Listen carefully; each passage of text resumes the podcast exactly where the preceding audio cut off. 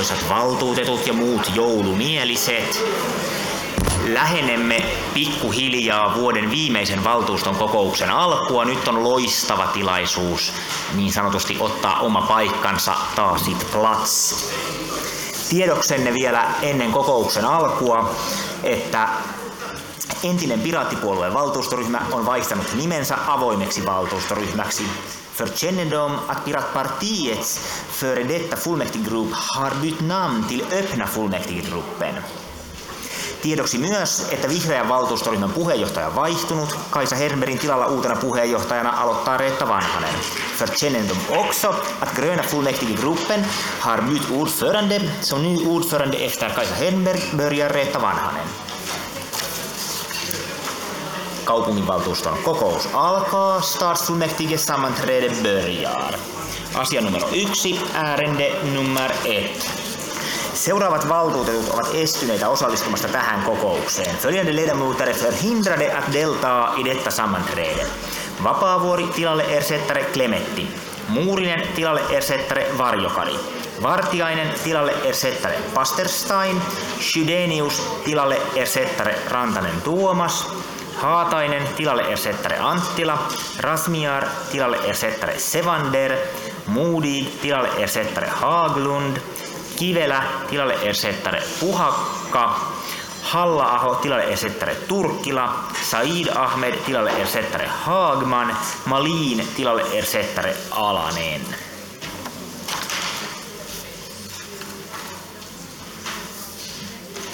Toimitetaan nimen huuto Namuprop Förettas. Nimenhuuto alkaa, Namuprop börjar.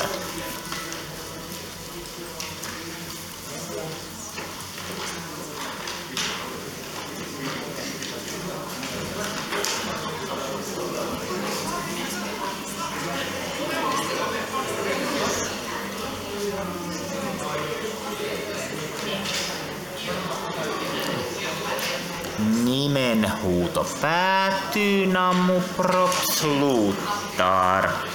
Ja valtuutettu alametsä todetaan paikalla olevaksi kuitenkin. Paikalla on 82 valtuutettua närvarande otti två ledamöter. No, otti ett, förlåt. Kaupunginvaltuuston kokous on kutsuttu koolle kuntalaissa ja hallintosäännössä edellytetyssä järjestyksessä ja on siten laillisesti koolle kutsuttu ja päätösvaltainen.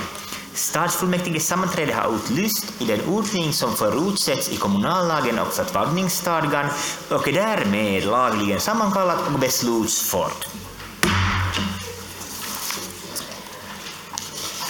Asia numero kaksi, ärende nummer två. Pöytäkirjan tarkastajiksi valitaan valtuutetut Satu Silvo ja Markus Rantala.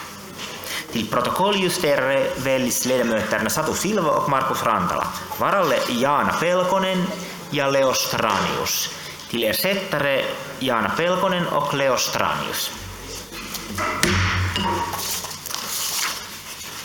Asia numero kolme. Ärende nummer tre. Keskustelu alkaa, diskussionen börjar. Valtuutettu Koivulaakso. Arvoisa puheenjohtaja, hyvät valtuutetut, haluan esittää kiitoksen kaikille valtuutetuille siitä, että ovat äh, toimittaneet nämä sidonnaisuusilmoituksensa ja toki myös kaikille johtaville viranhaltijoille tästä asiasta. Ja, ja, ja todeta, että, että se on tietysti meistä itsestämme kiinni, että tämä, tämä järjestelmä toimii. Eli me nimenomaan muistamme paitsi toimittaa nämä sidonnaisuusilmoitukset, niin myös päivittää ne, mikäli elämäntilanteemme tai sidonnaisuutemme muuttuvat. Eli, eli tällä hetkellä näyttää oikein hyvältä ja läpinäkyvältä kaupungin hallinnon kannalta siinä, että kaikki ovat toimittaneet nämä, mutta koska tämä perustuu omiin ilmoituksiin eikä siihen, että ää, tarkastuslautakunta tai tarkastustoimi näitä meitä, meidän kaikkien tietoja erilaisista rekistereistä penkoisi, niin, niin toivon jatkossakin tällaista erinomaista läpinäkyvyyttä ja, ja osallistuvuutta tähän prosessiin, joka, joka tekee tästä hallinnostamme avointa. Kiitos. Valtuutettu Wahlgren. Bästa ordförande, jag tar tillfället i akt och frågar uh, ordförande om det i det här på mötena finns någon närvarande som alltid kan be om råd om man vill uppdatera sina uppgifter. Onko täällä En osaa sanoa, onko täällä apua siihen, että niitä voi päivittää, mutta tosiaan nyt on hyvä hetki tarkistaa, jos huomaa omissa tiedoissaan jotain, mikä on vanhentunutta. Virkakunta tässä varmasti auttaa tarvittaessa. Tuota, koko, kokoussihteereiltä voi tiedustella, niin selvitetään täältä, hankitaan, että kuka on paras ihminen auttamaan siinä, miten tämä tehdään. Mutta tältä osin asia keskustelu päättyy, diskussionen avslutad. Anteeksi, ei saa avsluttaakaan, jos meillä oli puheenvuoroita puheenjohtaja ei huomannut pahoitteluni niin valtuutettu Taipale. Mitä mä pain? Arvoisa puheenjohtaja, Tota, mä oon laittanut, että ei ole mitään sidonnaisuuksia, kun mä en tiedä, mitkä ne sidonnaisuudet on. Ja jatkan samaa linjaa, kunhan joku kertoo, että mikä, mikä näistä mun järjestöistä on sidonnaisuus. En mä voi luetella kaikkia 27 järjestöä, jonka jäsen olen tai jossakin tehtävässä. Niillä ei ole mitään taloudellista tekemistä vallan kanssa. Kun pankit kysäsee, onko minulla valtaa, kun hän lainaa, sanon, ei ole, mutta kavereilla on. Lomakkeella on ohjeet ja virkakunta tarvittaessa auttaa tulkinnassa. Kansliapäällikkö Sarvilinna. Joo, kiitos puheenjohtaja. Oikeastaan samat sanat kuin mitä puheenjohtaja sanoi juuri hetki sitten. Itse asiassa tietojen päivityslomake on luottamushenkilöportaalissa löydettävissä kaikilla. Siellä on myös täyttöohjeet. Tarkastusvirastohan varsinaisesti vastaa näiden tietojen keräämistä ja käsittelystä, mutta että jokaisella teillä on portaalin kautta pääsy sinne myöskin päivittämään tietoja. Keskustelu on päättynyt. Nu diskussionen är avslutad. Tarkastuslautakunnan ehdotus hyväksytään. Revisionnämndens förslag godkänns. Asia on loppuun käsitelty. Ärendet är slutbehandlad. Asia numero neljä, ärende nummer fyra. Keskustelu alkaa, diskussionen börjar. Valtuutettu Hernberg. Ähm, vihreä valtuustoryhmä esittää tehtävän ryhmän uutta puheenjohtajaa Reetta Vanhasta. Keskustelu päättynyt. Diskussionen avslutad. Kaupunginhallituksen ehdotus hyväksytään siten täydennettynä, että valitaan kaupunginhallitukseen Reetta Vanhanen. Stadsstyrelsen förslag godkänns med komplementering att Reetta Vanhanen väljs i. Asia on loppuun käsitelty. Ärendet slutbehandlad. Asia numero 5. Ärende nummer 5. Keskustelu alkaa. Diskussionen börjar. Keskustelu on päättynyt. Diskussionen är avslutad. Asia on loppuun käsitelty. Ärendet är slutbehandlad. Asia numero 6. Ärende nummer 6. Keskustelu alkaa. Diskussionen börjar. Valtuutettu Vuorijoki.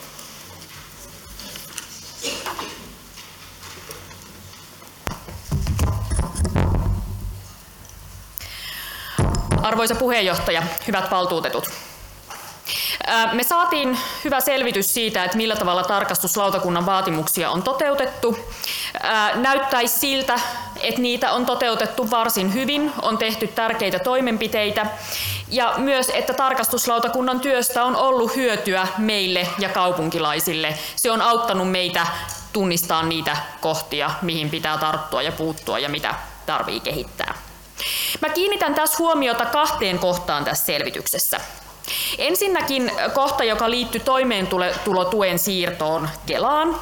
Tässä tarkastuslautakunta edellytti, että varmistetaan, että asiakkaan kohtaamiseen sosiaalityössä on riittävästi aikaa Kelasiirron alkuperäisten tavoitteiden mukaisesti. Mä haluaisin tästä kysyä apulaispormestarilta vielä tarkennusta siihen, että millä tavalla tämä toteutuu tällä hetkellä ja mitä sen hyväksi on tehty. Tämä ei tästä selvityksestä täysin käynyt ilmi. Tämä Kelasiirto on ollut tosi hankala asia monille ihmisille. Me, tiedetään ja ollaan aikaisemminkin täällä todettu, että se on, se on tuottanut monenlaisia haasteita sille, että miten ihmiset saa välttämätöntä niin kuin toimeentulotukea. Ja, ja, ja tässä meidän kaupungin vastuu on hirveän tärkeä sen suhteen, että me huolehditaan niin kuin siitä, että, että jokaisen asiakkaan tilanne riittävällä tavalla sel, selvitetään ja hän saa sen tuen, mitä tarvii. Ja siinä tämä meidän sosiaalityöntekijöiden aika paneutua näihin tilanteisiin on ensiarvoisen tärkeä. No sitten toinen kohta, mihin kiinnitän huomiota, niin on omaishoidon palveluiden kokonaisuus.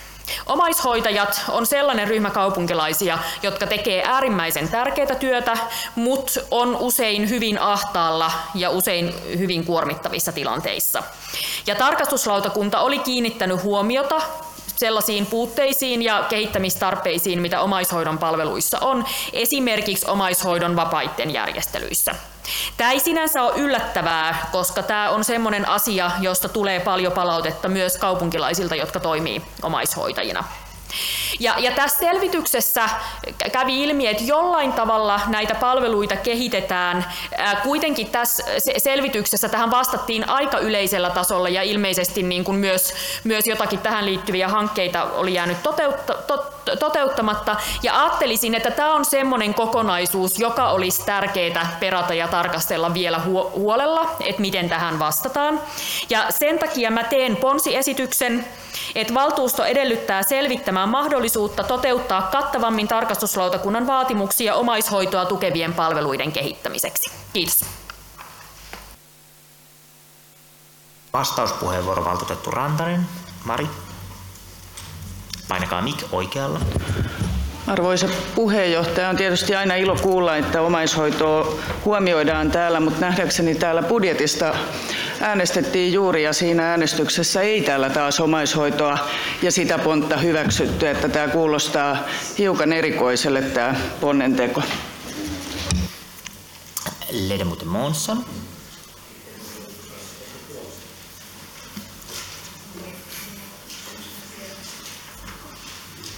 Tack ordförande, arvoisa puheenjohtaja. I granskningsberättelsen finns ett avsnitt om den regionala jämlikheten i grundutbildningen. Eli kertomuksessa on kohta ehm, peruskoulun alueellista tasa-arvosta. I anknytning till det här har jag fått ordförandes, fullmäktigeordförandes tillstånd att nämna ett minst lika akut problem och det gäller bristen på personal i småbarnsfostran. Eh, som en konsekvens av det kommer vid årsskiftet upp till 50 svenska barn att eh, bli utan plats i svensk eh, dagvård, åtminstone tillfälligt placeras i finsk.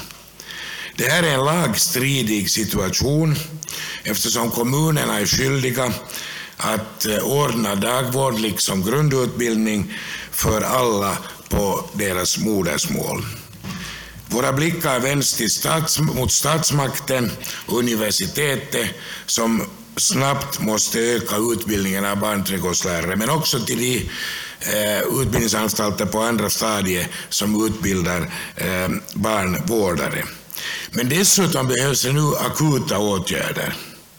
Suomenkieliselläkin puolella samoin on henkilöstövajetta varhaiskasvatuksessa, mutta vielä akuutimpi on tilanne nyt vuodenvaihteessa ruotsikielisellä puolella.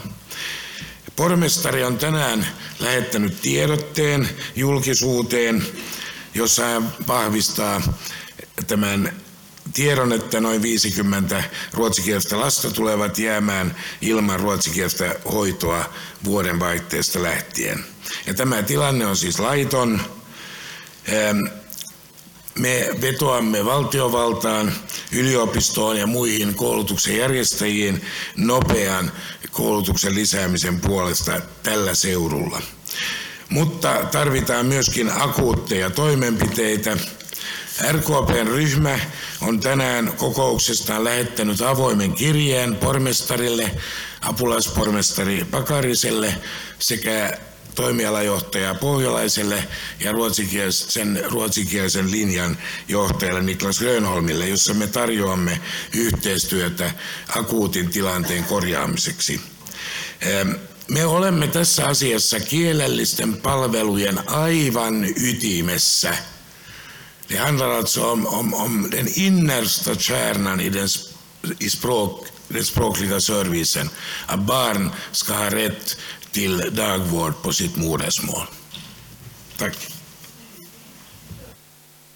Muuten Finne Elonen. Tack ordförande. Arvoisa puheenjohtaja, on hyvä, että kaupunkiympäristön toimiala valmistelee prosessiohjeita uudisrakentamiselle ja peruskorjaukselle.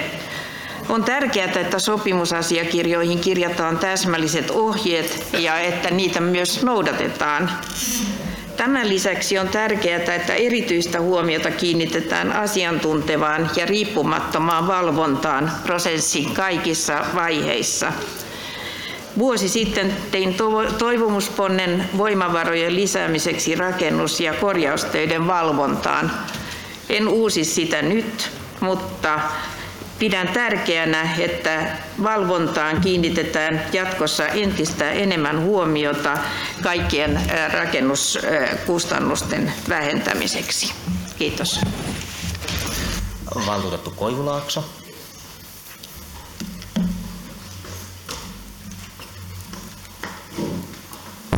Kiitos puheenjohtaja. Hyvät valtuutetut. Tota, tarkastuslautakunnan puheenjohtajana muutama sana tässä, tässä näin.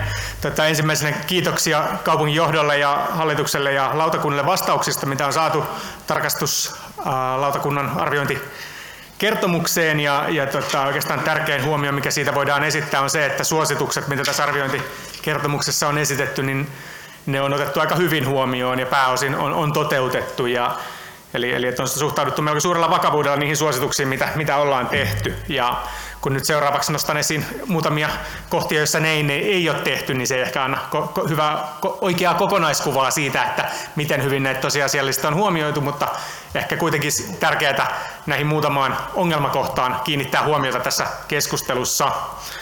Tota, yksi hyvin keskeinen suositus, ja ei oikeastaan liity arviointiin sinänsä, vaan liittyy liittyy tota, tilintarkastajien suosituksiin, niin tämä on sellainen asia, missä me on toistuvasti tarkastuslautakunnassa ehkä vähän tuskailtu omaa voimattomuuttamme siinä, että ei oikein toimi valtaa sitten enää puuttua siihen, että jos on tilintarkastajien antamia suosituksia ja kaupunki ei niitä toteuta, niin meillä ei enää ole sen enemmän, enempää työkaluja käytettävissämme tarkastuslautakunnassa, niin, niin ajattelen, että on tärkeää, että tuon sen täällä keskusteluun. Eli, eli tota, viranhaltijoiden kautta tilivelvollisten tulee valvoa, että tilintarkastajan antamien suositusten mukaisiin toimenpiteisiin ryhdytään viivyttelemättä havaittujen epäkohtien poistamiseksi.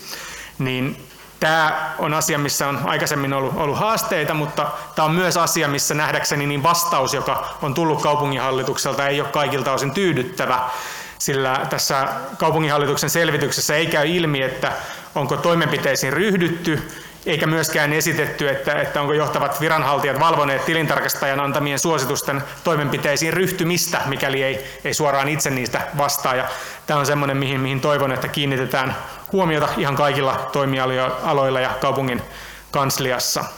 No sitten toinen tämmöinen asia on tota, menokasvutavoitteen laskennassa käytettävät oletukset ja miten ne esitetään tilin päätöksessä, niin tämä läpinäkyvyys näissä ei ihan kaikilta osin sellaisella tasolla kuin se pitäisi olla. Ja tästä on saatu sinänsä vastaus, että aiotaan selkiyttää, mutta se on asia, mihin meidän pitää palata tulevaisuudessa ja katsoa, että näin tosiasiallisesti tapahtuu, kun, kun tota, tämän vuoden tilinpäätös aikanaan valmistuu, eli siihen joudutaan palaamaan myöhemmin.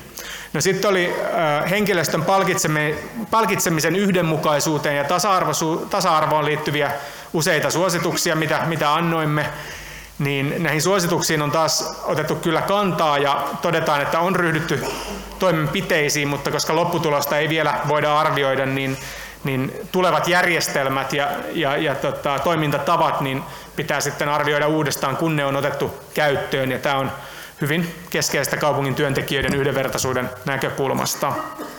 No, valtuutettu Vuorijoki mainitsi yhden tällaisen selkeän epäkohdan ja, ja kannatan hänen tekemään ponttaan sitten tähän omaishoidon asemaan liittyen. Ja sitten vielä viimeisenä nostan, nostan esiin päästövähennysten toteutuminen ja siihen liittyvät suositukset, mitä, mitä teimme arviointikertomuksen osana, niin, niin tota, kaupunkiympäristön toimialalta niin ei ole kuulunut selkeää vastausta siitä, miten yhteistyötä eri toimijoiden kanssa on, on lisätty eri päästövähennysten toteuttamiseksi.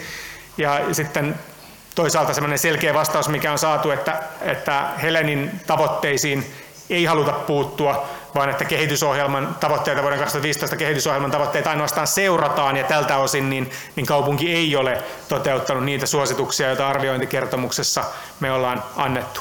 Kiitos. Valtuutettu Asko Seljavaara. Arvoisa puheenjohtaja, tarkastuslautakunta kiinnitti huomiota myös Jätkäsaaren ja Helsingin sataman liikenteeseen, kun nyt tämä, tätä tunnelivaihtoehtoa ei hyväksytty. Ja sitten olikin tämä jät, suuri länsilinkki eilen esillä Kymp-lautakunnassa, eli kaupungin kanslia sai sen tänne esitykseen jo ennen, ennen kuin sitä olisi käsitelty. Eilen me sitten nähtiin, minkälainen minkälainen se länsilinkki on. Se on 40 miljoonaa maksama, maksama valtava betonipunkkeri, joka ulottuu ähm, Porkkalan kadun puolivälistä Kamppiin saakka. Ja siinä on länsi itäsuuntainen ähm, betoni, tämmöinen ajoliuska ja sitten on etelä, etelä-pohjoissuuntainen ajoliuska. Se on todella valtavan massiivinen rakennelma ja sen pitäisi nyt auttaa siihen, että Jätkäsaaren liikenne järjestyy. Mutta meillähän on myös Hernesaari, jossa asuu tulevaisuudessa 6700 asukasta ja sieltä tulee puoli miljoonaa risteilymatkustajaa vuodessa. Ja sitten meillä on koko Etelä-Helsingin muu liikenne, jota myöskin pitää tulla tätä betonirakennelmaa pitkin. Et meidän täytyy hyvin tarkasti nyt suunnitella, että onko tämä se oikea ratkaisu Lauttasaaren, Ruoholahden, Jätkäsaaren ja Hernesaaren sekä Helsingin sataman liikennettä varten. Niin tärkeitä kuin nämä liikenneratkaisut ovatkin, ne eivät välttämättä ole aivan vuoden 2018 arviointikertomuksen asioita. Apulaispormestari Vesikansa. Kiitos puheenjohtaja. Arvoisat valtuutetut. Valtuutettu Vuorioki kysyi toimeentulotuen siirron vaikutuksista ja miten meidän sosiaalityössä on huomioitu se, että siellä on riittävästi aikaa asiakkaalle. Kysymys on todella tärkeä ja sehän on ollut tavoitteena, että nimenomaan sitä aikaa on erityisesti heille, jotka ovat paljon palveluja tarvitsevia. Ja tässä tehdään paljon kehittämistyötä meidän, meidän aikuissosiaalityössä, jotta myös pystytään asiakkaan tarpeen mukaan olemaan, varaamaan riittävästi aikaa ja riittävästi eri alan ammattilaisia niin, että ne palvelut on helposti saatavilla. Ja, ja tätähän tehdään meillä laajasti meidän kaikissa palveluissa. Tietenkin aivan yhtä tärkeää on tämä Kela-yhteistyö, jota tehdään pääkaupunkiseudun kaupunkien kanssa, joita toimenpiteitä tässä vastauksessa olikin paljon esitelty. Sitten on tietenkin olennaista, että meidän aikuissosiaalityöhön saadaan myös ne tyhjät vakanssit täyttöön ja, siinä esimerkiksi tärkeänä on ollut tietenkin tämä vuonna toteutunut palkankorotus sosiaalityöhön, mutta myös monet muut asiat, kuten vakanssien riittävien määrien tarkasteleminen alueellisesti ja, ja, ja korjausliikkeiden tekeminen ja tietenkin myös esimerkiksi se, että, että sosiaalityöntekijät pysyvät ja viihtyvät töissään, mihin on luotu erilaisia käytäntöjä, esimerkiksi uramalli, joka, joka ohjaa myös jatkokouluttautumiseen ja, ja työssä, työssä jatkuvasti oppimiseen.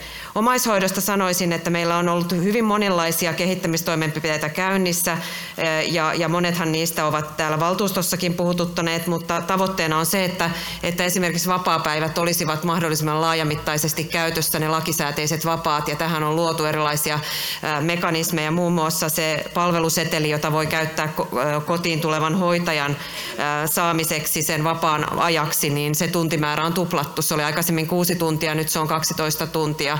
Ja, ja merkittäviä tämmöisiä parannuksia on tehty. Ja nämä ovat tehty yhteistyössä omaishoidon järjestöjen kanssa, eli hyvin merkittävästi on haluttu myös osallistaa omaishoitajia itseään.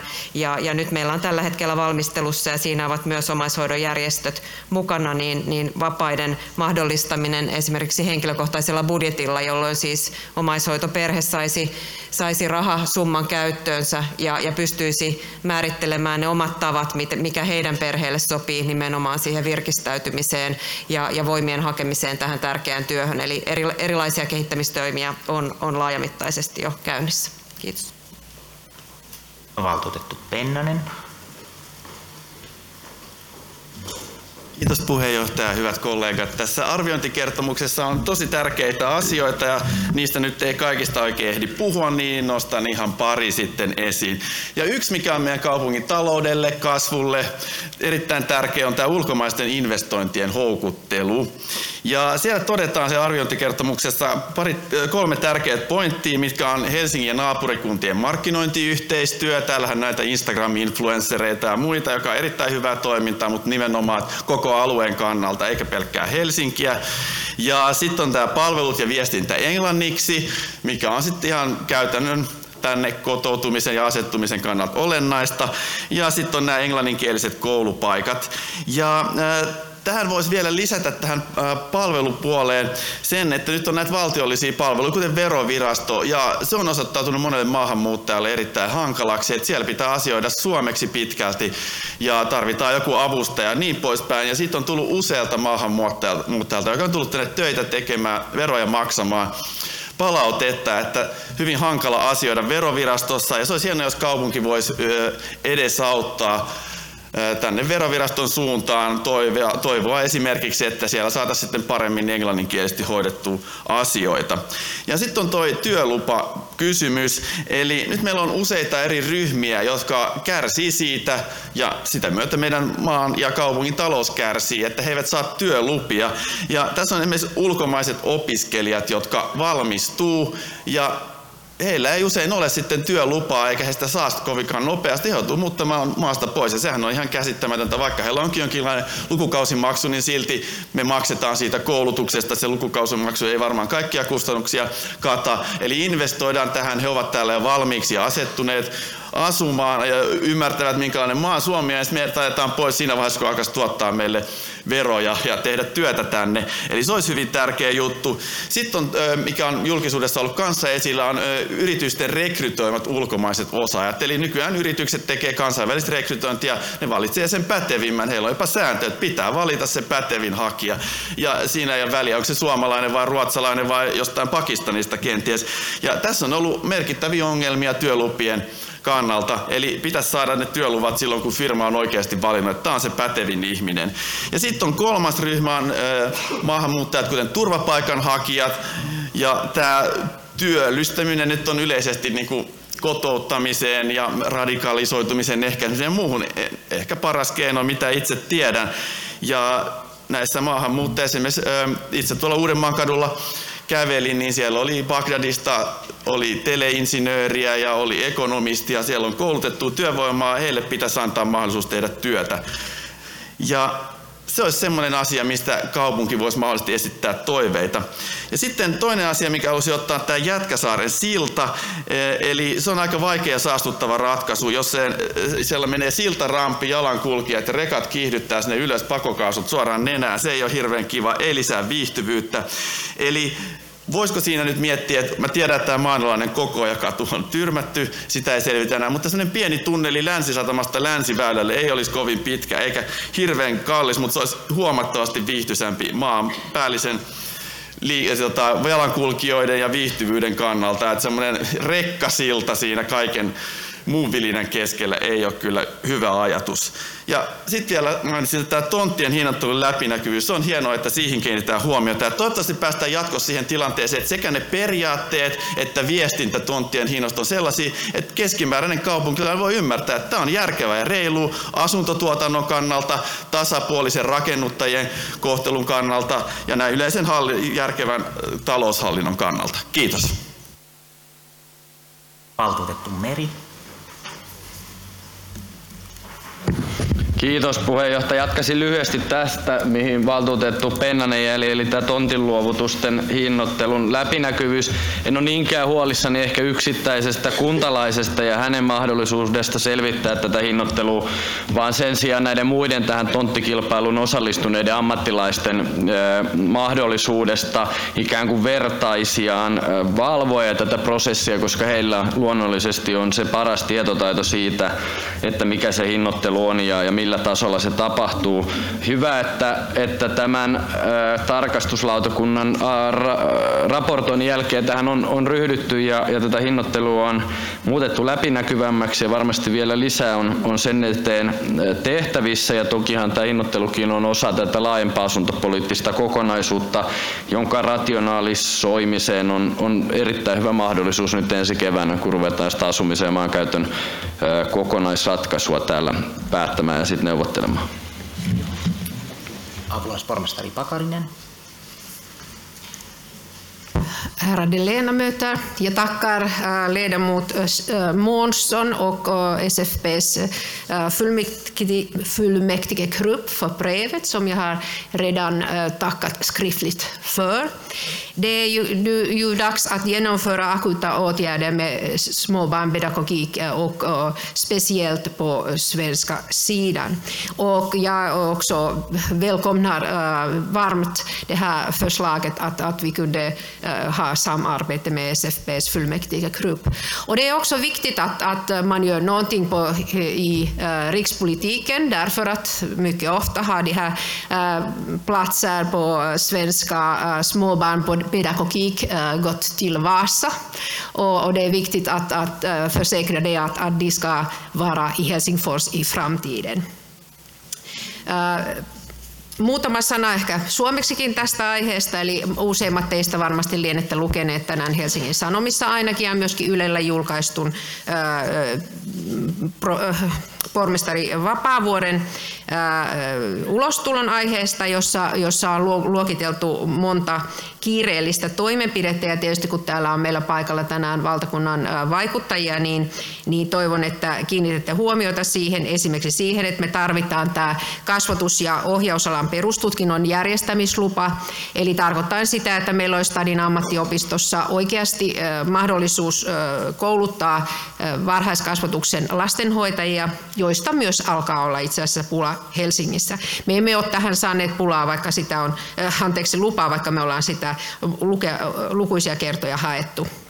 Toisaalta tarvitaan näitä joustavia ja nopeasti käynnistettäviä muuntokoulutusväyliä, jotta saamme esimerkiksi tällä hetkellä jo varhaiskasvatuksessa toimivat henkilöt pätevöidyttyä tehtäväänsä.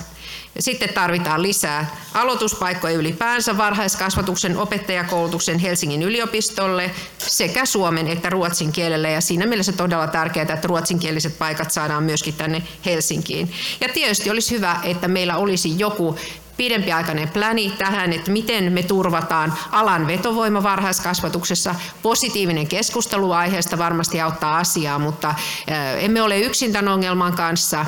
Se on iso koko pääkaupunkiseudulla ja koko Suomessa, mikä tekee tämän tehtävän tietysti entistä haasteellisemmaksi, mutta että yhteistyössä sekä RKPn ryhmän kanssa että kaikkien muiden, joita kiinnostaa ruotsinkielinen varhaiskasvatus ja toisaalta sitten, sitten valtiovallan kanssa, koska tämä koskee sekä suomen että ruotsinkielistä varhaiskasvatusta. Kiitos.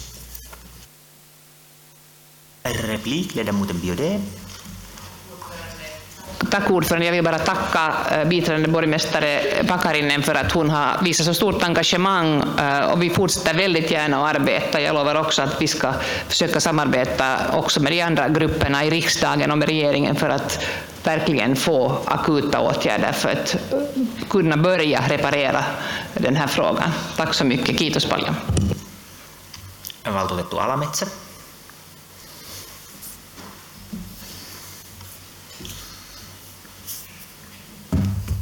Arvon puheenjohtaja ja valtuutetut, kiitos hyvistä puheenvuoroista. Toimin itse tarkastuslautakunnassa ja on sanottava, että se ei ole kaikista näkyvin toimielin täällä, mutta se viraston ja lautakunnan työ on itse asiassa ensiarvoisen tärkeää, sille demokratia toteutuu. Eli se, että päätökset ja kehityskohdat toteutuu.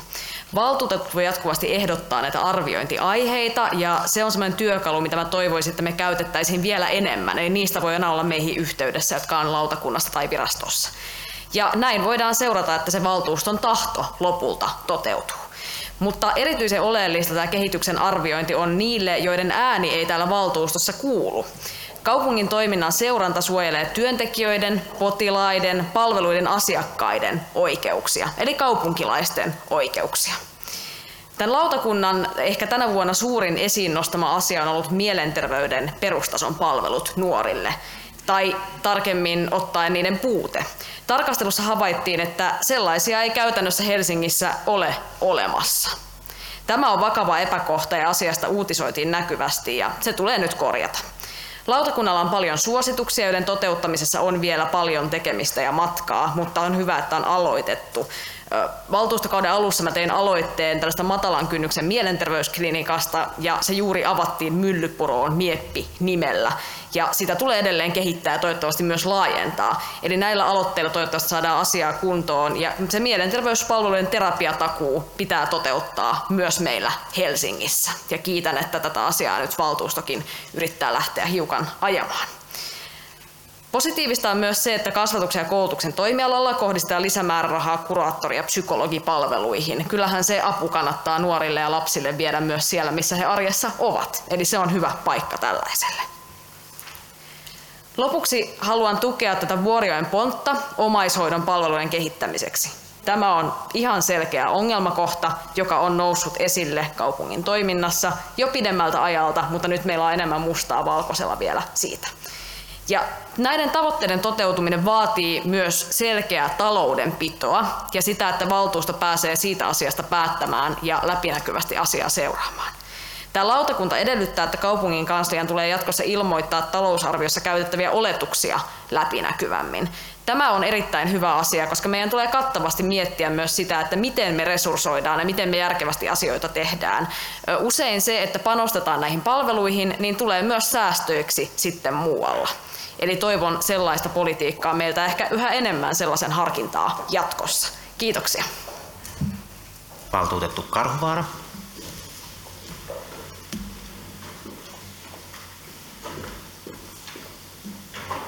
Arvoisat valtuutetut, täällä tuli hyvin esiin henkilöstön palkitseminen ja siinä toivoisin edelleenkin, että kehitettäisiin enemmän palauteportaalia, jossa myös asiakastyytyväisyys näkyisi läpinäkyvänä.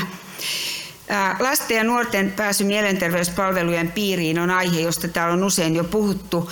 Tähän liittyy itse asiassa myöskin arkea tukeva asuminen ja kaikki ne asumispalvelut, joihin kotoa muuttava nuori osaksi kuntoutuakseen paremmin arkeen, arkeen sopeutuvaksi tulisi päästä.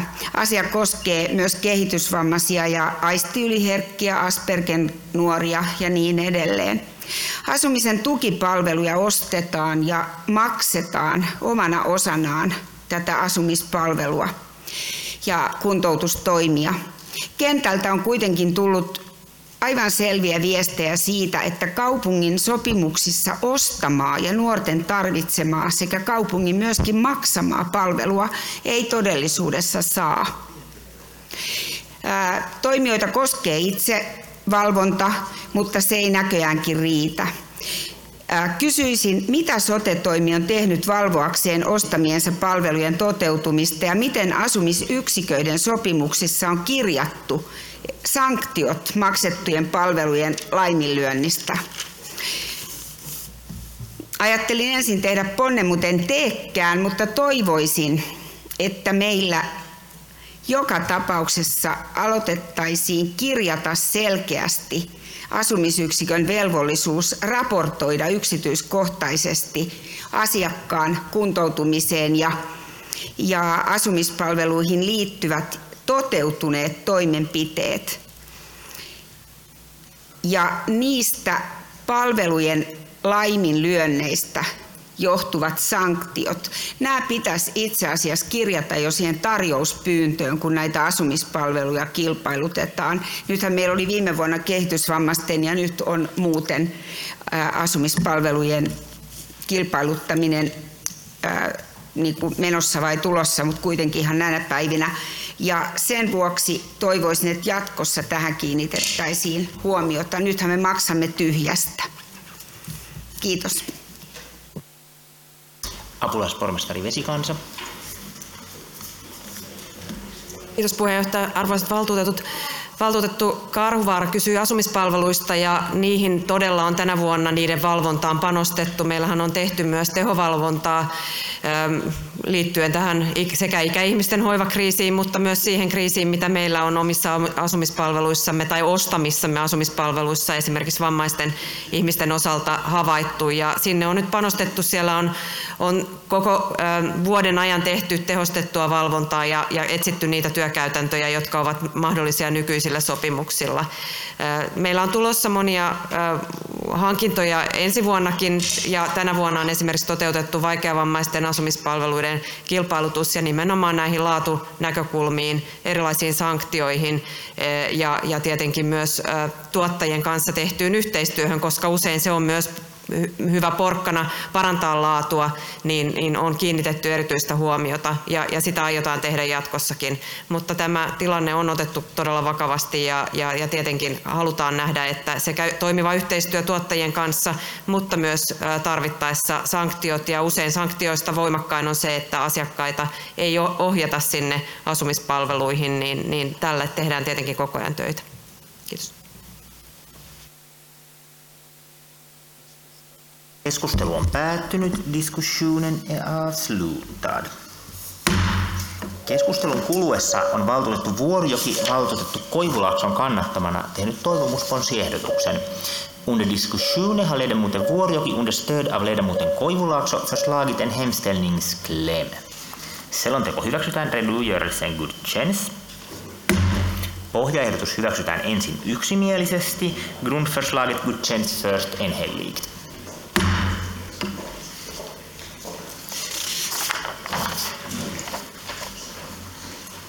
Äänestysesitys on Röstning propositionen. Valtuutettu Vuorijoen toivomusponsiehdotusta kannattavat äänestävät ja, toivomusponsiehdotusta vastustavat äänestävät ei. De som stöder ledamoten Vuorjokis förslag till hemställningskläm röstar ja, de som motsätter sig röstar nej. Äänestysesitys hyväksytään om propositionen godkänns. Äänestys alkaa om röstningen börjar.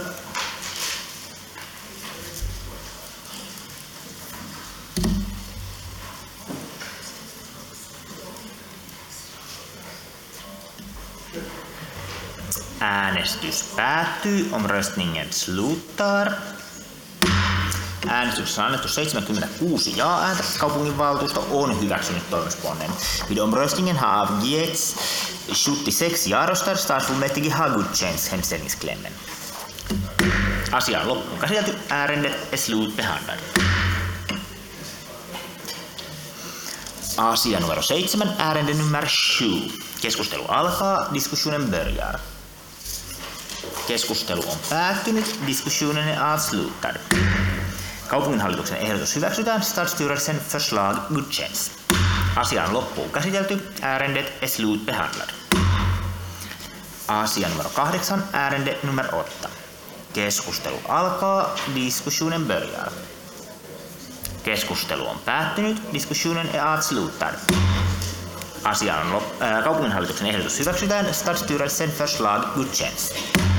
Asia on loppuun käsitelty. Ärendet är slutbehandlad. Asia numero 9, ärende nummer 9. Keskustelu alkaa, diskussionen börjar. Valtuutettu Jalovaara. Arvoisa puheenjohtaja, tuota, on iloinen, että tämä asia on nyt tuota, täällä listalla ja tätä väinörakennusta ollaan vihdoinkin korjaamassa. Tämähän on meillä, ketkä on näissä opetus- ja kasvulautakunnan hommissa vähän pidemmän aikaa, niin varsin valitettavan tuttu asia, että tota, tämä on ollut todella pitkää, varmaan kymmenkunta vuotta itse asiassa odottanut tämä korjausta. Ja johtuen osittain siitä, niin tämä on nyt tämmöinen huikea yli 18 miljoonan hintalappu tässä näin. Tämä on minun mielestä esimerkki siitä, että mitä viivyttelemällä seuraa korkeampi hinta. Tämä on suojattu rakennus, mikä pitää tietenkin korjata ja ollaan siitä iloisia, mutta samaan aikaan harmittaa se, että nämä asukkaat on niin kauan joutunut odottamaan tätä remonttia. Valtuutettu Apter. Valtuutettu Jalovaara esitti hyvin, millainen tässä on tämä taustatilanne ja tämä peruskorjaus on erittäin tarpeellinen. Tässä viime budjettineuvotteluissa kokoomuksen ryhmä toi esille, että nimenomaan viittä peruskoulu korjausta olisi tarpeen kiirehtiä ja Käpilä oli näistä yksi. Ne muut oli Maatulin alaste, Koskela alaste, Laisala alaste ja Kotbu Grynskolan. Yleisenä huomiona tähän vielä kylkeen se, että kun me ollaan tilanteessa, jossa kasvatuksen ja koulutuksen toimialalla on enenevässä määrin haasteita rekrytoida ja pitää kiinni osaavasta henkilöstöstä, niin sitten sellaiset signaalit, mitä kaupunki itse lähettää ja miten me pidetään huolta meidän rakennuksista, on erittäin suuri ja sillä on vaikutusta siihen, että miten porukka pysyy meillä. Ja sen takia mä esitän painokkaana toivaina, että nyt kun on tehty näitä aikaistuspäätöksiä, niin etenkin niiden osalta, mutta muutoinkin, niin kaikki ne päätökset, jotka on jollain tavalla putkessa erilaisten korjausten ja uudisrakennusten osalta, niin toteutetaan ripeästi. Apulaispormestari Pakarinen. Kiitos puheenjohtaja. Arvoisat valtuutetut, tässä onkin jo hyvät puheenvuorot ollut valtuutettu Jalovaralta ja valtuutettu Apterilta. Nythän on tietenkin tärkeää, että saamme tämän oikeasti liikkeelle tammikuussa 2021, niin kuin lukee tuossa nyt meidän esityslistalla, ja että, että tämä hanke myöskin valmistuu kesällä 2022, niin kuin on ennakoitu. Ja, ja hyvin pian sen jälkeen meidän pitäisi saada sitten Untamo, eli tämä toinen Käpylän peruskoulun rakennus siihen, siihen niin kuin jatkoksi, joka tällä hetkellä hetkellä näyttää huolestuttavasti olevan listalla muutamaa vuotta myöhemmin. Eli olisi tärkeää, että, saisimme Käpylän alueen rakennukset, mitkä on kyllä näin listoilla keikkunut ainakin kymmenen vuotta odottamassa jonkunlaista niin, kuin niin sanottua lopullista ratkaisua ja, ja tota, niin kuin monen muunkin alueen osalta, niin toivon, että saisimme mahdollisimman pikaisesti nämä koulurakennukset, jotka sisäilmaongelmista kärsivät, niin saisimme ne kuntoon. Kiitoksia. Vastauspuheenvuoro valtuutettu Urho.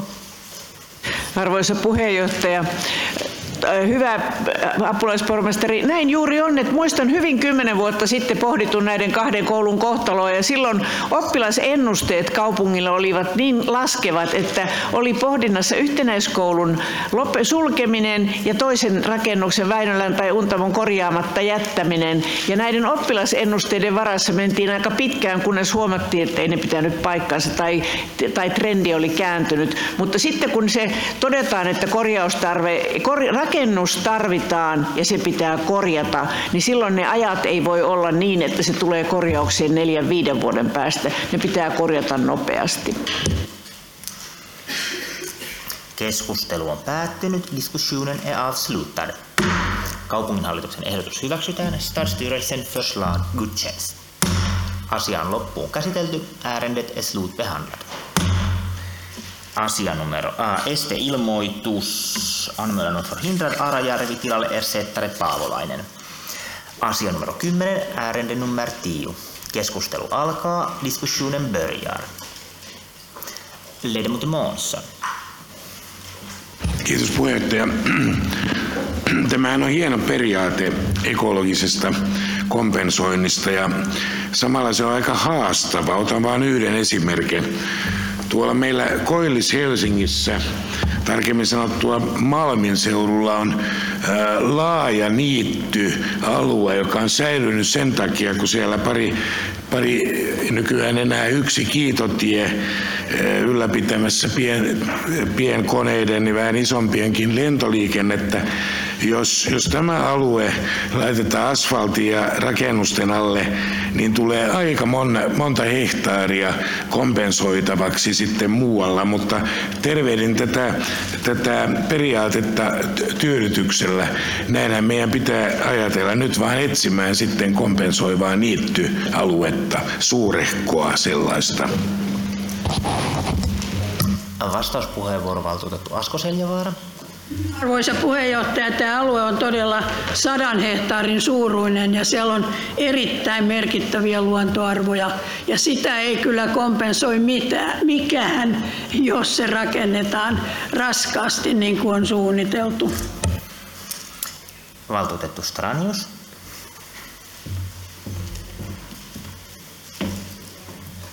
Arvoisa puheenjohtaja, hyvät valtuutetut. Ensinnäkin Pahoittelut koko valtuustolle siitä, jos nyt käy niin, että juuri ennen pikkujoulupäivällistä avataan vielä Malmikeskustelua tässä isomminkin tämän mun aloitteen seurauksena. Mutta mä haluan itse kiittää kaupunginhallitusta tästä hyvästä vastauksesta. On hienoa, että tätä ekologista kompensaatiota pohditaan nyt niitä kohteita, joissa sitä lähdetään kokeilemaan. Tämä on tärkeä avaus ja ehkäpä tosiaan sitten se Malmin lentokentän niitty voi olla niin yksi mahdollisuus, mene ja tiedä. Tähän liittyen on kuitenkin tärkeää muistaa muutama ihan olennainen näkökohta. Ensinnäkin se, että ekologinen kompensaatio ei sovellu arvokkaimpiin luontokohteisiin. Ne on korvaamattomia eikä niitä saa heikentää kompensaatiojärjestelmän avulla. Kompensaatiota ei tule voida käyttää luonnonsuojelualueiden, kaavojen, suojeluvarausalueiden, lailla suojeltujen lajien esiintymien, luontotyyppien, muiden kansallisesti tai kansainvälisesti arvokkaiksi määriteltyjen luontoalueiden tai uhanalaisten lajien esiintymien heikentämiseen. Toisekseen lähtökohtana on aina oltava, että kompensaation kohteena oleva elinympäristön tai luontotyypin kokonaistilanne pysyvästi paranee kompensaatiotoimenpiteen ansiosta siihen alkutilanteeseen nähden. Kolmanneksi ekologisen kompensaation tulee ensisijaisesti kohdistua samaan elinympäristöön tai luontotyyppiin samalla luonnonmaantieteellisellä alueella kuin tämä heikennys. Ja vielä neljänneksi ekologisen kompensaation on oltava kestoltaan vähintään yhtä pitkä kuin hyvitettävä haitta. Käytännössä, koska haitat useimmiten, useimmissa hankkeissa on pysyviä, kompensaationkin on oltava pysyvää. Mutta juuri kun näitä tiettyjä reunaehtoja pitää mielessä, niin tämä ajatus on erittäin kannatettava mielestäni ja mun mielestä nyt myöskin kaupunginhallituksen lähestymistapa tähän on, että kartotetaan vähän ja selvitetään ja kokeillaan, niin juurikin oikea. Kiitos oikein paljon. Valtuutettu Holopainen. Kiitos puheenjohtaja. On hienoa, että luonto kiinnostaa yhä enemmän ja siitä puhutaan myös valtuustossa. Me hirveän vähän tehdään sellaisia päätöksiä, jotka koskee suoraan luontoarvoja, kaavoja lukuun ottamatta, mutta että on ihan selvästi nähtävissä, että lähiviherympäristöt, puut, puistot on helsinkiläisille melkein kaikkein rakkaimpia alueita. Itse asiassa naapurikaupungissa Espoossa on tästä tehtykin kysely, mitä ihmiset arvostaa kaupungissaan eniten. Ja jos en muista aivan väärin, niin ihan siellä kärjessä tai sitten kärkihuipussa oli lähiviheralueet. Ja varmasti samantyyppisiä vastauksia me saataisiin todennäköisesti myös helsinkiläisiltä. Jo se, että osallistuva budjetointi näytti, että lähes kaikki kaupungin osat toivoivat lisää puita, kukkia, pensaita. Siitä voidaan päätellä, että se mitä helsinkiläiset arvostaa hyvin korkealle on, on juuri luonto ja luon, luonno, luonto lähellä kaupunkia. Sen takia on tosi hienoa, että nyt osallistuvan budjetoinnin myötä päästään istuttamaan uusia puita, bensaita ja kasveja eri puolille Helsinkiä. Ja on tärkeää, että, että myös meidän luonnonsuojelualueita on, on, on säästetty tässä tämänkin valtuustokauden aikana. Tämän, tämän kaltaisia päätöksiä on, on tehty. Tietenkään sitten ei voida ajatella, että tästä tulisi semmoinen keino ikään kuin vähentää meidän luontoarvoja, vaan nimenomaan, kuten tuossa valtuutettu Stranius hyvin puhui, niin, niin tämä täytyy tehdä oikein huolella. Ja myös pohtia, että miten niitä puita saadaan lisää kaupunkiin, kuten ollaan myös vihreänä valtuustoryhmänä edellytetty ja esimerkiksi yleiskaavan yhteydessä päätetty valtuustona, että arvokkaat kallioalueet säilytetään. Valtuutettu Kaleva. Kiitos arvoisa puheenjohtaja.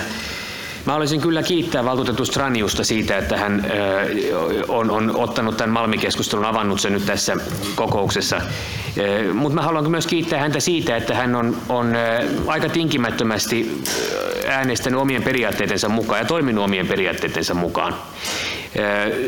Tässä aloitteessa, joka sinänsä on aika hyvä, täällä vastauksessa siis oikeinkin hyvä, sanotaan, että tarvitaan lainsäädäntöä, joka turvaa ekologiselle kompensaatiolle varatun rahoituksen ohjautumisen käytännön toimii. Se on totta, että tämmöistä lainsäädäntöä varmasti tarvitaan, mutta tämmöinen aloitehan ei voi olla sellainen, että toimitaan niin kuin lainsäädäntö vaatii tässä kaupungissa. Totta kai täällä toimitaan niin kuin lainsäädäntö vaatii. Tämä aloitehan tarkoittaa sitä, että me voimme tehdä jotain paljon enemmän kuin mitä vain se lainsäädännön perusvaatimuksen mukaisia. Sen takia tämä on aika hyvä, hyvä. E, niin kuin täällä sanotaan, kaupunki voi itse edetä kokeiluhankkeisiin jo ennen asiaa koskevaa lainsäädäntöä. Nyt kun täällä heräsi kysymys tästä Malmin, Malmin lentokentästä, jota nyt luontoarvoja siellä on, on e, huomattavasti tässä niittyalueen ylläpitämässä monimuotoisessa biotoopissa, jonka puolesta muun muassa e, sen, niiden säilyttämisen puolesta valtuutus Stranius on äänestänyt siellä kaupunkiympäristölautakunnassa. Kiitos siitä Leo sinulle. Niin täytyy ymmärtää, että, että näiden luontoarvojen kompensointi on täysin mahdotonta. Ne on niin merkittävät luontoarvot, mitä siellä nyt häviää. Nehän voidaan hävittää sieltä valtuuston päätöksellä, niin kuin parhaillaan ollaan tekemässä. Mutta kyllä meidän pitää olla sen verran serkarankaisia, että me ymmärrämme, että kun me ne hävitetään, kun se lentotoiminta siellä loppuu, kun se niittyy ei enää ylläpidä sitä biotooppia, niin ne luontoarvot häviää. Niitä on mahdoton Helsingin mitassa kompensoida. Tämä on hyvä teidän kaikkien, kun, kun näitä äänestyksiä tulee, niin pitää sentään mielessä. Kiitos. Valtuutettu Oskala.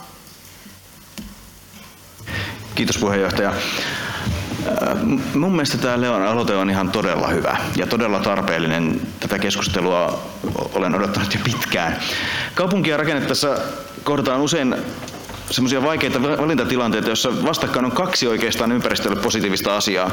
Minusta hyvä, hyvä esimerkki ei ole niinkään tämä Malmi, mistä nyt täällä keskustelu on taas vaihteeksi yllättäen herännyt, vaan esimerkiksi Pajamäki, jossa tällä hetkellä tunnelin rakentamistyöt ovat olleet valitusten ja muuten vuoksi jumissa, koska siellä on liito-orava esiintymä, jota, jota tietysti niin kuin lain ja niin kuin myös luonnonsuojelun vuoksi pyritään suojelemaan.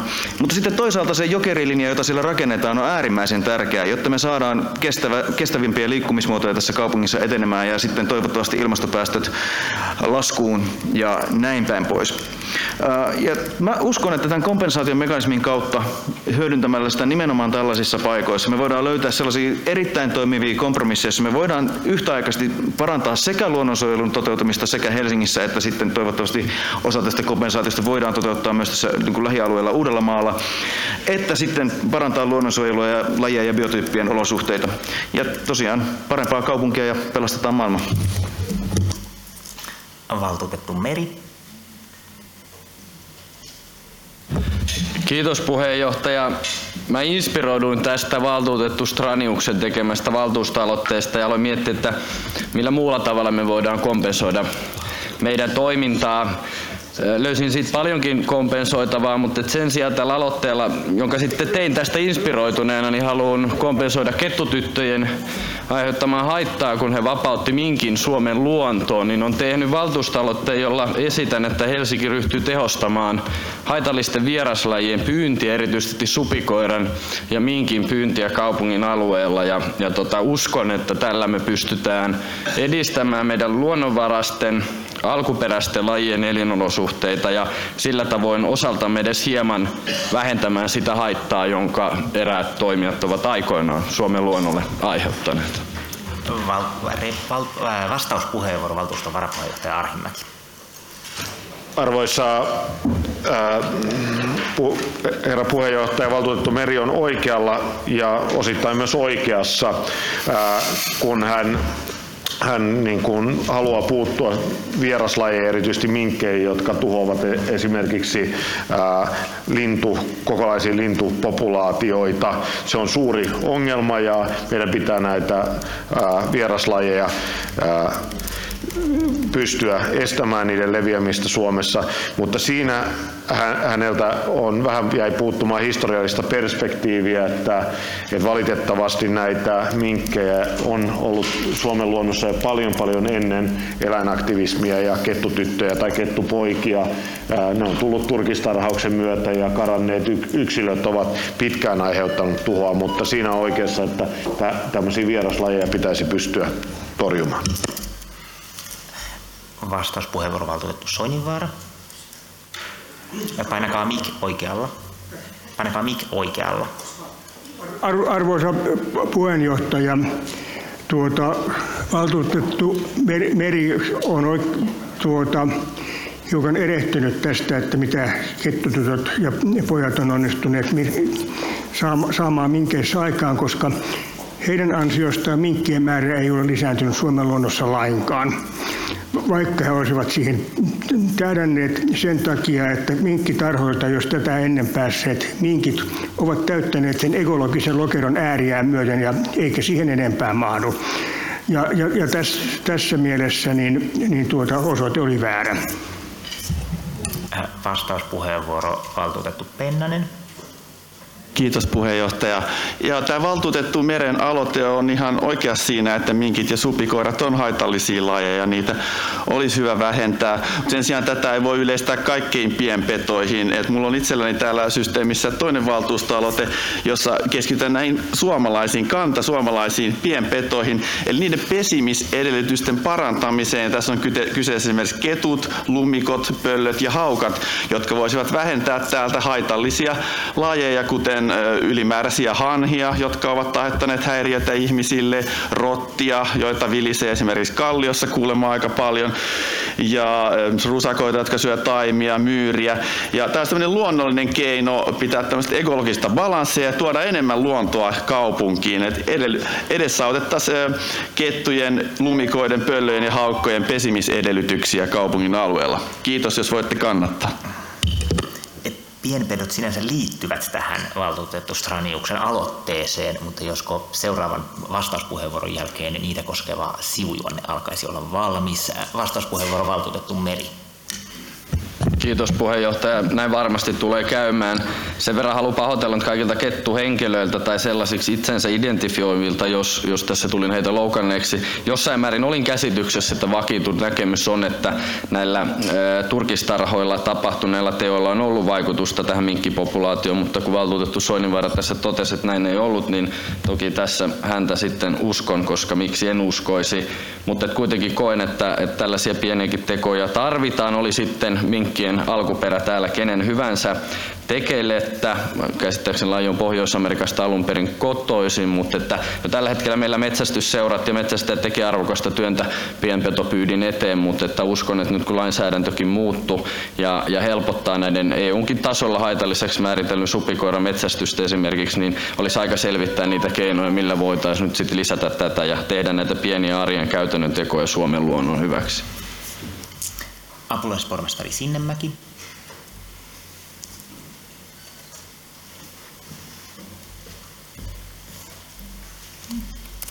Arvoisa valtuuston puheenjohtaja, hyvät valtuutetut, äh, Leo Straniuksen äh, aloitteeseen ekologisesta kompensaatiosta todellakin äh, kaupunkiympäristön lautakunnassa keskustelimme tästä aika pitkään, pohdimme kompensaation eri puolia Yhteinen näkemyshän valtuustossa, kuten meillä kaupunkiympäristölautakunnassa, on se, että, että ensisijaisesti tietenkin pyrimme ohjaamaan Helsingin rakentamisen siten, että se kohdistuu pääasiassa jo ennestään rakennetuille alueille, jotta voimme säilyttää viher- ja luontoalueet mahdollisimman laajana siten kuin ne ovat. Ja silloinkin, jos kaavoitetaan ja rakennetaan esimerkiksi viheralueen reunalla, niin pyritään ottamaan mahdollisimman hyvin huomioon, että sekä luontoarvot että virkistysarvot ää, säilyvät.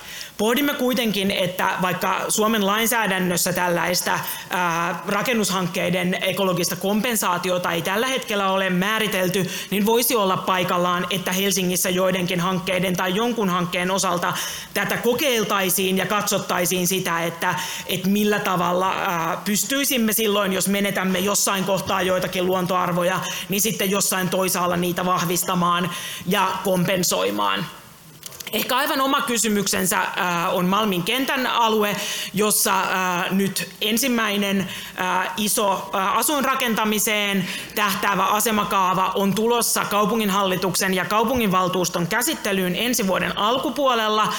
Teimme tästä Nallen rinteen kaavasta eilen lautakunnassa päätöksen ja keskustelussa siihen on viitattu ja en itse ehkä suhtaudu ihan yhtä pessimistisesti kuin esimerkiksi valtuutettu Kaleva, joka on myös lautakunnan jäsen. Näen, että meillä on aika hyvätkin mahdollisuudet Malmin laajalla alueella sen rakentuessa pala palalta pyrkiä siihen, että alueen keskeiset luontoarvot ja arvokkaimmat luontotyypit, että meillä niitä on mahdollista säilyttää ja niistä myös rakentamisen kuluessa huolehtia. Vaikka toisaalta on tietenkin selvää, että alueen luonne muuttuu hyvin toisenlaiseksi. Se on nyt aidattu lentotoimintaan tarkoitettu alue ja sitten alue askel askeleelta muuttuu toisenlaiseksi, kun sinne suunnitellaan asuinrakentamista. Mutta itse ainakin toivon, että, valmistelussa ja kaavoituksessa löytyy tätä ekologisen kompensaation kokeilua varten sellaisia sopivia alueita, joissa sitten voisimme katsoa, että millä tavalla nämä mekanismit toimii. Usein ekologisessa kompensaatiossahan on kysymys myös sitten dialogista ja velvoitteista yksityisten toimijoiden osalta ja kanssa, eli että jos on hankkeita, joissa sitten yksityiset toimijat rakentavat, niin he myös voivat olla niitä tahoja, jotka sitten näihin kompensointi- ja luontoarvojen säilyttämistoimenpiteisiin ryhtyvät. Ja sitten arvoisa valtuusto ihan lyhyesti, että todellakin minkki Suomen luonnossa on turkistarhauksen takia, eli meidän minkkipopulaatiomme on syntynyt tarhakarkureista jo kauan ennen sitä toimintaa, jota niin kutsutut kettutytöt ovat harjoittaneet. Helsingin, kuten muuallakin Suomessa, niin myös Helsingissä minkin vaikutus linnustolle ja myös sen luoma uhka linnustolle on merkittävä ja esimerkiksi Viikin vanhan kaupungin Lahdella, joka on koko kaupungin merkittävin lintualue ja myös valtakunnallisessa mielessä merkittävä lintualue, niin siellä pienpetojen poisto ja niiden tekemien niiden ruokailun tuottamien, linnustolle tuottamien haittojen ehkäisy niin on osa sitä hoitosuunnitelmaa, jolla alueen linnusto pyritään säilyttämään ja jossa sitä itse asiassa pyritään vahvistamaan. Eli siten minkki on kyllä pyydystämisen kohteena myös Helsingissä. Vastauspuheenvuoro valtuutettu Kaleva. Kiitos arvoisa puheenjohtaja. Ei liene kenellekään jäänyt epäselväksi, että meillä todella tässä on apulaispormestari Sinnemäen kanssa hiukan erilainen näkemys siitä, miten näitä Malmin luontoarvoja voidaan kompensoida. Fakta on kuitenkin tämä. Malmin lentokentän ylläpitämä monimuotoinen biotooppi, siis se niittyalueen ylläpitämä monimuotoinen biotooppi, on koko Etelä-Suomen mittakaavassa aivan poikkeuksellinen, koska se on niin iso yhtenäinen alue tämä alue säilyy yhtenäisenä ja se niitty säilyy siellä sen takia, että sitä niitetään. Sitä niitetään sen vuoksi, että se on lentokenttä, siellä on lentotoiminta ja se pitää se kasvillisuus niittää. Tämä köyhdyttää sitä, tämä ylläpitää sitä niittyä ja tämä ylläpitää sitä monimuotoista biotooppia. Ei näitä voi kompensoida. Jos se rakennetaan, niin se rakennetaan, mutta silloin pitää kyllä ymmärtää ja hyväksyä se, että samalla sillä rakentamisella menetetään tämä hyvin poikkeuksellinen, hyvin monimuotoinen ja hyvin arvokas biotooppi. Vastauspuheenvuoro valtuutettu Meri. Kiitos puheenjohtaja. Yritän käydä tätä keskustelua ekologisesta kompensaatiosta Malmista ja pienpedoista. Nyt ottaen kantaa tähän viimeisimpään.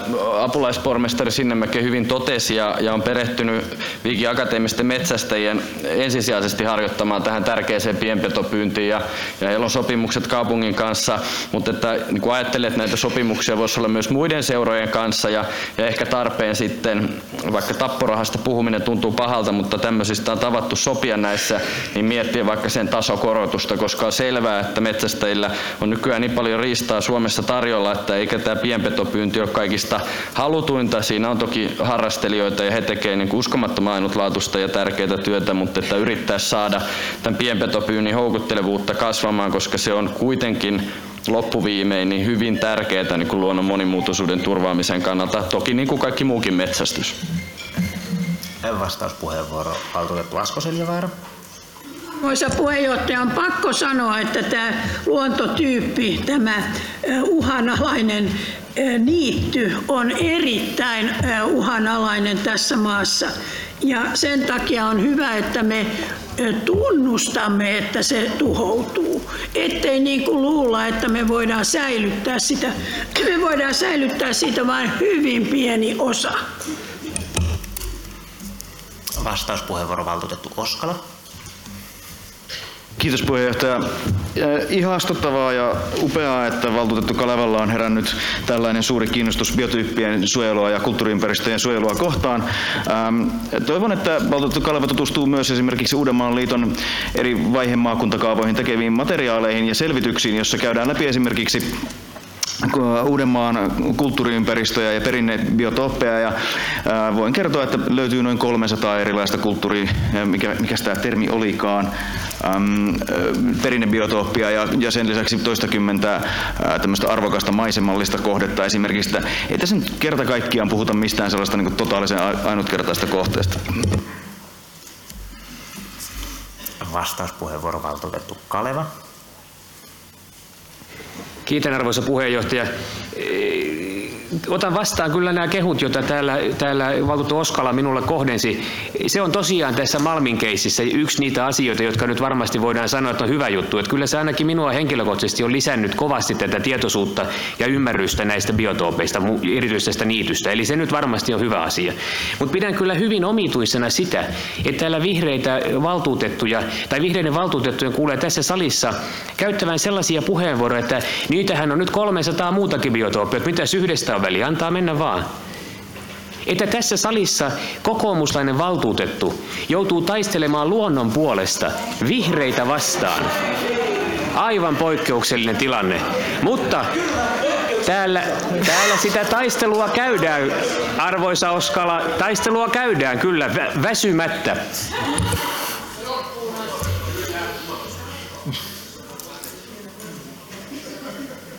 Kaikki asianosaiset ovat varmasti varmoja, että haluavat jatkaa tätä keskustelua vastauspuheenvuorojen muodossa. Niitä nyt siis myönnetään. Valtuutettu Vepsä, vastauspuheenvuoro. Kiitos puheenjohtaja. Valtuutettu Oskalalle täytyy sanoa, että näitä biotyyppejä ei varmaankaan näin lähellä keskustaa ja pääkaupunkiseutua ole monessakaan paikassa. Ja tämä on semmoinen arvo, joka täytyy ottaa huomioon. Ja tutustukaa omiin sähköposteihin. Ne kaikille valtuutetulle on varmaan lähetetty tietoa, että tämä Lex Malmi on edelleen voimassa. Ja paneutukaa uudelleen siihen. Kiitos. Vastauspuheenvuoro valtuutettu Soininvaara. Arvoisa puheenjohtaja, kun valtuutettu Kalela on saanut tämmöisen niittyherätyksen viime vuosina, niin voisiko sitä laajentaa sillä tavalla, ajatella, että, että, että sen sijaan, että näitä niittyjä pidettäisiin ennallaan, niin niitä laajennettaisiin. Että otettaisiin sieltä pois ne kiitoradat ja tehtäisiin siitäkin alueesta niittyä. Vastauspuheenvuoro valtuutettu Muttilainen. Kiitoksia puheenjohtaja. Pidän tästä Kalevan aktiivisesta luonnonsuojeluohjelmasta. Pyydänkin tota, tai ehdotankin harrastavan kansallistottelemattomuutta ja valitsemaan itsensä niittyy kiinni, jos se on vaan suinkaan mahdollista, niin katsotaan ketä saatte mukaan, mutta eikä lähdetä syömään kohta. Vastauspuheenvuoro valtuutettu Harjanne. Kiitos puheenjohtaja. Joo, itse asiassa valtuutettu Oskala tuossa aiemmissa puheenvuoroissa toitetaan jo hyvin esiin, että kyse on lopulta siitä, että me tasapainotetaan, tasapainoillaan vaikeasti erilaisten tavoitteiden ympärillä ja sitten lopulta tämä ekologinen kompensaatio on minusta yksi tärkeä keino siinä, että me siinä tapauksessa että silloin tällöin ikään kuin luontoarvoja jää muiden asioiden alle, mutta se nettohyöty jäisi kuitenkin niin, että me ei kavennettaisi luonnon tilaa. Ja siitähän tässä on kyse. Mitä tulee valtuutettu Kalevan puheenvuoroihin, niin minäkin sinänsä tervehdin ilolla tätä niin kuin, suurta huolta luonnosta. Mä toivon, että tämä näkyy niin kuin konsistenttina linjana läpi kaikkien valtuuston päätösten kanssa sitten ja, ja samanlaista niin kuin debattia ja muuta käydään, että sitä ei käytä keppihevosena jonkun oman suosikkiasian puolustamiseen, vaan että me tehtäisiin kaupunkitasolla kestävää ekologista politiikkaa, niin se olisi hienoa. Ja vastauspuheenvuoro valtuutettu Kaleva. Kiitos arvoisa puheenjohtaja. Olen tässä salissa aikaisemminkin todennut tämän ja totean sen nyt uudestaan, että minulla on jo paikka varattuna valtuutettu kolmen vierestä siitä kettingistä, kun me sen sinne aikanaan sitten vedämme. Mutta sanon tämän, minkä aikaisemmin sanoin valtuutettu Soinivaaralle, sanon sen nyt myös uudestaan valtuutettu Soinivaarallekin, mutta kohdennan erityisesti valtuutettu Harjanteelle, että huoli pois. Tässä salissa nimittäin olen aikaisemminkin puolustanut esimerkiksi keskuspuistoa silloin, kun vihreät sitä pyrki kaventamaan. Ja voinkin sanoa, että kun nämä Malmin järjettömät suunnitelmat sen tuhoamisesta on saatu lopullisesti torpattua, niin kyllä käytän kaiken tarmoni sen jälkeen tämän keskuspuiston puolustamiseen muun muassa. Että huoli pois valtuutettu Harjanne tässäkin suhteessa. Ja vielä vastauspuheenvuoro valtuutettu Asko Seljavaara. Puheenjohtaja, tämä Malmin niitty on aivan uniikki. Näyttää siltä, että te ette tiedä, mistä on kysymys. Siis tällaista niittyä ei ole missään Suomessa, onko koko maailmassa, joka 80 vuotta on seisonut paikoillaan siten, että siellä ei ole yhtään liikuttu. Siis tämmöistä ei voi syntyä muualla kuin tämmöisessä lentokenttäolosuhteessa. Palaamme puhujalistalle. Valtuutettu Heinäluoma. Kiitos puheenjohtaja ja, ja palaan myös tähän itse, itse tota, aloitteeseen, josta, josta haluan kiittää valtuutettu Straniusta. Nimittäin se myös tutustutti itseni tähän ekologis, ekologisen kompensaation maailmaan ja, ja, ja ja mielestäni on erittäin tärkeää, että kun me kaupunkiympäristössä tiivistetään kaupunkirakennetta, niin me kiinnitämme entistä enemmän huomiota ympäristöön ja, ja luontoon. Ja siltä osin vastaamme myös kaupunkilaisten toiveisiin. Mutta mielestäni kaupungissa myös virkakunta ja, ja myöskin päätöksentekijät huomioivat suhteellisen hyvin tällä hetkellä näitä ympäristöarvoja ja meillä on todella hyvät prosessit, kun vertaa moniin muihin kuntiin, miten me selvitetään asioita ja miten perusteellista pohjatyötä me tehdään tässä luonnon vaalimisen yhteydessä, joten siitä mielestäni on, on syytä antaa myös tunnustus. Tässä kaupunki, luonnon ja ympäristön vaalimisessa kannattaisi ottaa mielestäni laajempi seudullinen näkökulma, koska koska on tietysti selvää, että, että on myös ympäristön kannalta järkevää ja resurssien kannalta järkevää, että, että me tiivistetään kaupunkirakennetta ja asumista, jolloin sitten joukkoliikenneratkaisut toimii myöskin paremmin. Ja, ja sen takia tässä luonnonvaalimisessa niin, niin kannattaisi katsoa tätä laajempaa pääkaupunkiseutua, mutta en, en tietenkään tarkoita sitä, etteikö näitä tärkeitä lähipuistoja ja lähiluontokohteita pitäisi säilyttää myös Helsingissä. Ja niin kuin tässä aloitteessa ja keskustelussakin on todettu, niin meillähän on maankäytön ja rakennuslain päivittäminen uudistamistyö käynnissä myöskin valtakunnallisesti, joten toivon, että, että siinä yhteydessä myöskin näitä ympäristöarvoja ja, ja luonnon vaalimista tarkastellaan kriittisellä tavalla myös lainsäädännön kehittämisessä. Valtuutettu Ebelin. Arvoisa puheenjohtaja, hyvät kaupungin valtuutetut. Kunnioitan valtuutettu Straniusta. Hän on käsittääkseni niitä poliitikkoja, jotka toimivat varsin johdonmukaisesti sen mukaan, mitä pitävät oikeana. Olen valtuutettu Straniuksen kanssa samaa mieltä siitä, että luonnosta ja ympäristöstä tulee pitää hyvää huolta. Kannatan myös ajatusta, että mikäli yhteiskunnan toiminta uhkaa vaarantaa jonkin lajin säilymisen, tulee pyrkiä toimimaan siten, ettei korvaamatonta vahinkoa pääse tapahtumaan. Vierastan kuitenkin sitä, jos ympäristön suojelusta tehdään jonkinlaista uskontoa, jossa jokaiseen päätökseen, joka vaikuttaa luontoon, pitäisi liittää hyvityselementti. Jos jokin ekologinen yhteys katkeaa ja tarvitaan korvaava reitti, niin korvaava yhteys rakennettakoon. Tarkasteltakoon ympäristön suojelua kuitenkin pikemmin kokonaisuuden kannalta ja poliittisena kysymyksenä kuin synti-hyvitysakselilla. Mitä tulee, sitten tulee valtuutettu Kalevan luontoarvoihin, niin oma muistikuvaani on se, että kiinnitin huomiota valtuutettu Kalevan kiinnostukseen luontoarvoihin jo ennen kuin kuulin hänen liittävän sitä Malmi-kysymykseen. Kiitos. Valtuutettu Taipale, panekaa mikki oikealla. Arvoisa puheenjohtaja, olen lentäjän isä ja sankar melkein itsekin. Poikani osti kavereiden kanssa lentokoneen. Toronton lentokenttä on keskellä Torontoa ja sieltä vaan lennetään 5 miljoonaa asukasta. Itse olisin ollut Malmin säilyttämisen kannalla ehdolla, että Espoo, Vantaa ja Helsinki yhdistetään tai niillä on selkeä kovan luokan yhteinen kaavoitus- ja asuntopolitiikka. Se olisi ollut, Vantaa oli lähellä yhdistyä Helsinkiin, mutta Helsinki teki joitain virheitä siinä yhteydessä. Mutta en hyväksy valtavan kiinteitä uusia rakennusalueita, kuten Jätkäsaari ja muita tällaisia uusia slummeja. Mutta tässä suhteessa siis olen ollut kahden vaiheella, mutta päätynyt Malmin rakentamiseen toistaiseksi. Fredrik Suuren sotilaskentät Berliinissä, ne ovat suurimmat alueet, joissa on tätä niittyä ja kaikkia muita. Se saatiin säilytettyä Luftwaffe, uudelta Luftwaffenilta ja korjoiden demilitarisoitu vyöhyke. Samoin kaikki tällaiset luontoalueet ovat merkittäviä, mutta yrittäkää nyt tehdä suuria ratkaisuja, että pääkaupunkiseudut yhdennetään ja tehdään vaikka aluevaltuustoja tai muita, niin silloin on paljon helpompi ratkaista tällaista asiaa ja säilyttää kenttä Malmilla. Vastauspuheenvuoro valtuutettu Vepsä. Joo, kiitos puheenjohtaja. Valtuutettu Ilkka Taipaleelle pakko sanoa, että tästä Malmin kenttäalueesta tulee just tällainen slummi.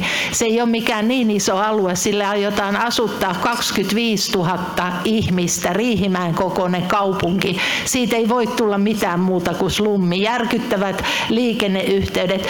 Nyt on paljon kirjoitettu, että ei todellakaan pääkaupunkiseudulle kannata kaikkia ihmisiä asuttaa. Minkä takia Vantaa ja Espoon kanssa ei yritetä uudelleen yhteistyötä. Ei ole mitään järkeä tuhota arvokasta kulttuuria ja luontoarvoja. Kiitos.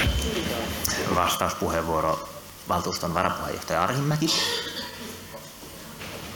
Arvoisa herra puheenjohtaja, Slummi-nimitys tulee useimmiten on annettu alueille, jossa on eri, erittäin huonokuntoisia rakennuksia, itse tehtyjä rakennuksia, rikollisuutta, köyhyyttä. Pitäisin ongelmallisena sitä, jos kukaan täällä valtuustossa aidosti ajattelisi, että joku meidän uusista asuinalueistamme olisi slummi. Meidän ei näistä tule slummeja, eikä Helsingissä ole yhtään slummia, vaikka jotkut haluavat sellaisia kuvia maalata. Voimme olla eri mieltä siitä, että mille alueelle pitää rakentaa, rakentaa mutta ehkä kuitenkin pysyttelemme siinä, että teemme, silloin kun rakennamme, teemme sellaista kaupunkia, joka on viihtyisää kaikille ja emme anna minkään alueen slummiutua nyt eikä tulevaisuudessa. Vastauspuheenvuoro valtuutettu Vepsä. Kansanedustaja Arhimäelle ja valtuutettu Arhimäelle sanoisin, että tutustukaa Faalkulla viereiseen asuinalueen, jossa yli kymmenen vuotta sitten rakennetut talot vajoaa, jos on tehty huomattavia korjauksia, peritään jatkuvasti ylimääräisiä yhtiövastikkeita, talot halkeilee. nämä uudet talot menee hyvin äkkiä huonoon kuntoon ja tämmöinen aiheuttaa myös slummiutumista. Muistutan, että keskustelemme valtuutettu Straniuksen aloitteesta koskien ekologista kompensaatiota. Taloja ei perinteisesti ole kompensoitu ekologisesti. Vastauspuheenvuoro valtuutettu Arhimäki. Anteeksi, kaupunginvaltuuston varapuheenjohtaja Arhimäki.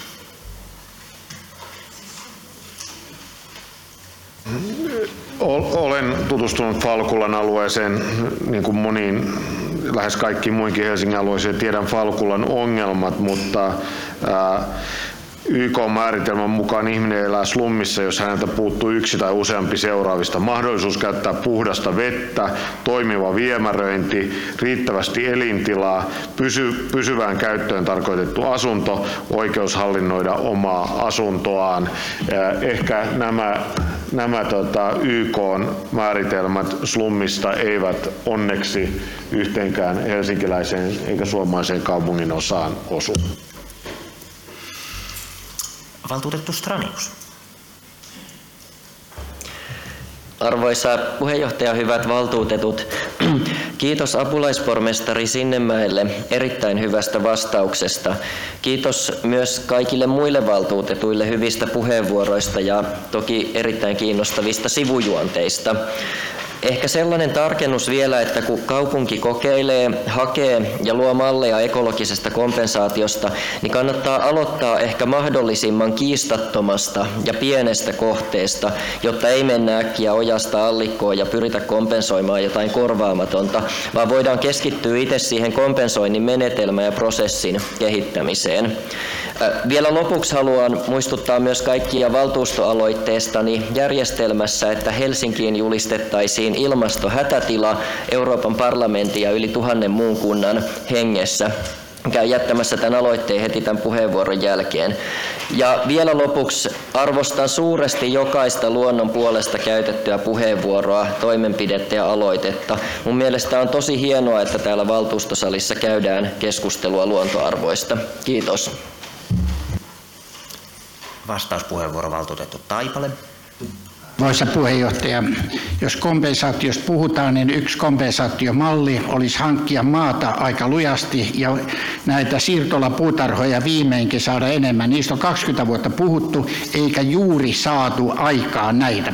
Toiseksi Sipoon liitetyt osat pitäisi rakentaa paljon nopeammin kuin mahdollisesti eh, Malmin lentokenttäalue ja meillä on aikaa keskustella Vantaan ja Espoon mahdollisesta yhdentymisestä, kun he tai jokin meidän suurista puolueista edes on valmiina siihen.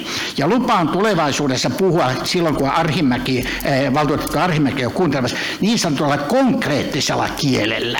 Enkä käytä symboleja, enkä mitään huumoria, ja, ja iltasanomisaikana oli 700 eh, sanan lista jo 70-luvulla. Puhun noilla sanoilla kansalle, niin kansa ymmärtää. Yritän käyttää valtuutettu Arhimäen yhteydessä juuri niitä sanoja. Vastauspuheenvuoro valtuutettu Meri. Kiitos puheenjohtaja, kiitos valtuutettu Taipaleelle tästä suorasanaisesta ja selkeisestä puheenvuorosta. On ilo kuulla, että sosiaalidemokraattisessa puolueessa on myös halua rakentaa siirtolapuutarhoja alueille ja tehostaa maankäyttöä. Ja, ja tota, toivon tälle, että kun seuraavan kerran vuokrasopimukset tosiaan päättyvät tässä piakkoin, niin, niin pidät tätä aihetta teidän ryhmässä esillä, koska tarvitaan lisää kaupunkia Helsinkiin. Valtuutettu Holopainen. Kiitos. Tässä on käyty hyvin keskustelua siitä, että myös kaupunkien vastuulla on lajien suojelu ja biodiversiteetin ylläpito. Valtuutettu Stranius on tehnyt hyvän aloitteen myös toisen tyyppisestä tavallaan kompensoinnista. Kisahallin edessä oleva asfalttikenttä, joka voidaan muuttaa tiettyyn toiseen tarkoitukseen puistoksi tai, tai mahdollisesti asunnoiksi. Ja ehkä tämänkin tyyppisiä vaihtoehtoja kannattaa joskus miettiä, että jos kyseessä on, on esimerkiksi teollisuushalli, jota ei enää käytetä, niin voisiko, tai, tai käytöstä on hyvin vähän hyötyä kaupungille, niin voisiko siihen perustaa puiston tai, tai jotakin muuta. Eli näin, näinkin päin voidaan toimia. Ja sen lisäksi olisi tärkeää, että kun meillä on jonkun verran sellaisia nurmikkoalueita, johon mahtuisi ihan mainiosti lisää puita, ja lisää kasveja, niin tämäkin huomioitaisiin ja saataisiin luonnon kasveja tai, tai muita, muita kasveja sitten tilalle. Vastauspuheenvuoro valtuutettu Karhuvaara.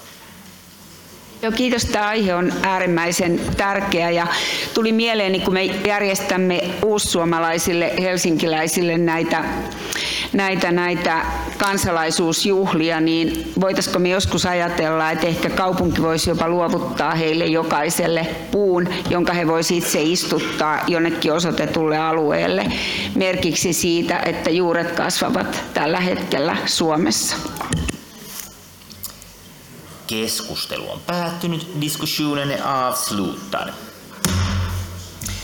Kaupunginhallituksen ehdotus hyväksytään. Stadsstyrelsen förslag godkänns.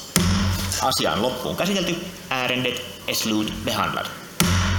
Ja näin valtuutettu Karhuvaran sanoihin päättyy tämä valtuuston 21. kokous tänä vuonna. Muistutan valtuutettuja ja kaikkia muitakin, ken täällä paikalla istuu, siitä, että valtuuston jouluillallinen on, alkaa kuudelta on glögiä tarjolla kakkoskerroksen lämpiössä. Tapaamme siis siellä. Kokous on päättynyt.